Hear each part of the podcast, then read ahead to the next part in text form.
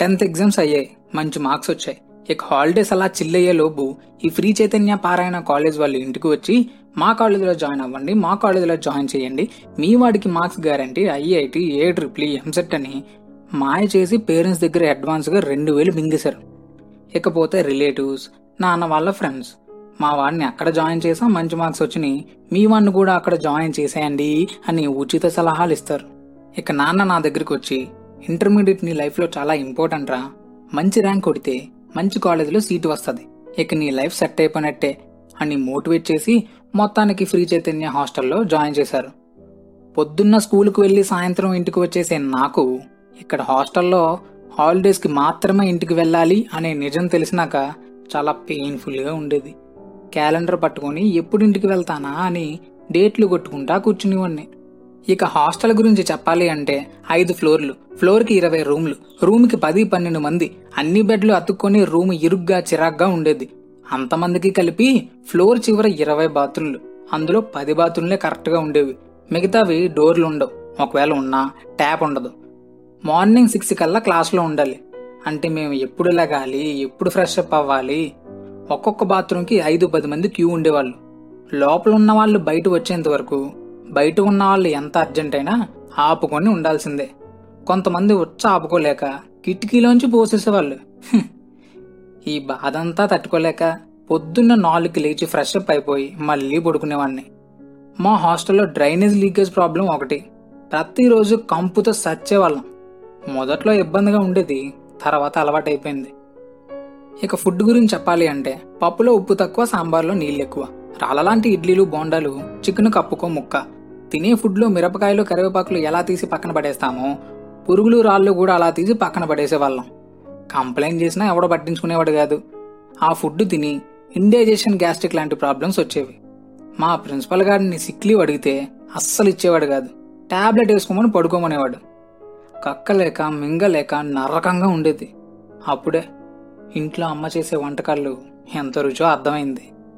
ప్రతి సండే మా నాన్న నా కోసం బిర్యానీ తెచ్చేవాళ్ళు. అలాగే నేను కష్టపడకూడదని బట్టలు తీసుకెళ్ళి అమ్మ చేత ఉతికించి మళ్ళీ తీసుకొచ్చేవాళ్ళు. అప్పుడు అర్థమైంది. నా పేరెంట్స్ నా కోసం పడే కష్టంతో కంపేర్ చేస్తే ఇక్కడ నా కష్టం ఎంత అని. ఇక ప్రాబ్లమ్స్ గురించి మర్చిపోయి చదవడం స్టార్ట్ చేశా. ఫస్ట్ ఇయర్లో మంచి మార్క్స్ వచ్చినాయి. ఈ జైలు నుంచి బయటపడడానికి ఇంకా వన్ ఇయర్ ఉంది అని హ్యాపీగా ఫీల్ అయ్యా. ఇక లెక్చరర్స్ గురించి చెప్పాలి అంటే బయట జరిగే విషయాలన్నీ సబ్జెక్ట్ స్టార్ట్ చేయక ముందు చెప్పేవాళ్ళు. వాళ్ళ పెళ్ళం పిల్లల కన్నా మాతోనే ఎక్కువగా ఉండేవాళ్ళు. నిజంగా ఇలాంటి కాలేజీల్లో చెప్పే లెక్చరర్స్కి హ్యాట్స్ ఆఫ్ ఇక జేఎల్స్ అయితే పేరెంట్స్తో మాట్లాడుకోవడానికి ఫోన్లు ఇచ్చేవారు. ఇక మా ఇన్ఛార్జ్ గాడు పొద్దున్న లేచినప్పటి నుంచి రాత్రి పడుకునేంత వరకు ఎవడో ఒకరిని కొడుతూనే ఉంటాడు. ఇక ఫ్రెండ్స్ గురించి చెప్పాలి అంటే ఒక్కొక్కటిది ఒక్కొక్క మైండ్ సెట్ టెన్త్లో కొంతమంది ఫ్రెండ్స్ ఉంటారు కానీ ఇక్కడ బోల్డ్ అంతమంది పరిచయం అవుతారు. కరెంటు పోతే చాలు. అరుపులు కేకలతో రచ్చ రచ్చ చేసేవాళ్ళం. అదో సరదా. అయితే దాచుకునే డబ్బులు కొట్టేసే దొంగల్ని చూశాను కానీ వేసుకునే డ్రాయర్ను కూడా కొట్టేసే దొంగనా కొడుకుల్ని ఇక్కడే చూశా. మాకు పబ్లిక్ ఎగ్జామ్స్ అంటే చాలా స్పెషల్. ఎందుకంటే అప్పుడే అమ్మాయిల్ని చూస్తాం.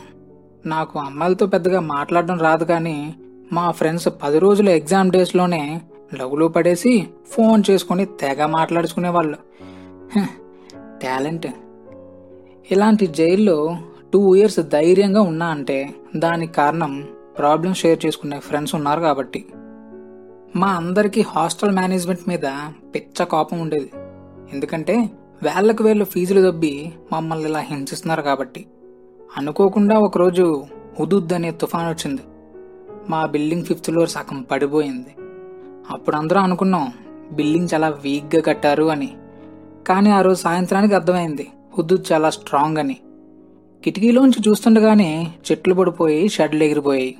వైజాగ్ మొత్తం అల్ల కల్లోలం అయిపోయింది. మేనేజ్మెంట్కి విపరీతమైన నష్టం. దేవుడి దయ వల్ల మాకు హుదూద్ హాలిడేస్ ఇచ్చారు. కళ్ళు మూసుకొని తెరిచేలోపు సెకండ్ ఇయర్ కూడా అయిపోయింది. టూ ఇయర్స్ ఇంటికి దూరంగా ఉండడం వల్ల పేరెంట్స్ విలువేంటో తెలిసింది. అమ్మ చేతి వంట ఎంత రుచో అర్థమైంది. నాలో ఓర్పును పెంచింది. ఇండిపెండెంట్గా ఎలా బ్రతకాలో నేర్పింది. సో మొత్తానికి ఇంటర్మీడియట్ హాస్టల్ బ్యాడ్ మెమరీసే ఉన్నా నాకు మంచి ఎక్స్పీరియన్స్ అయితే ఇచ్చింది.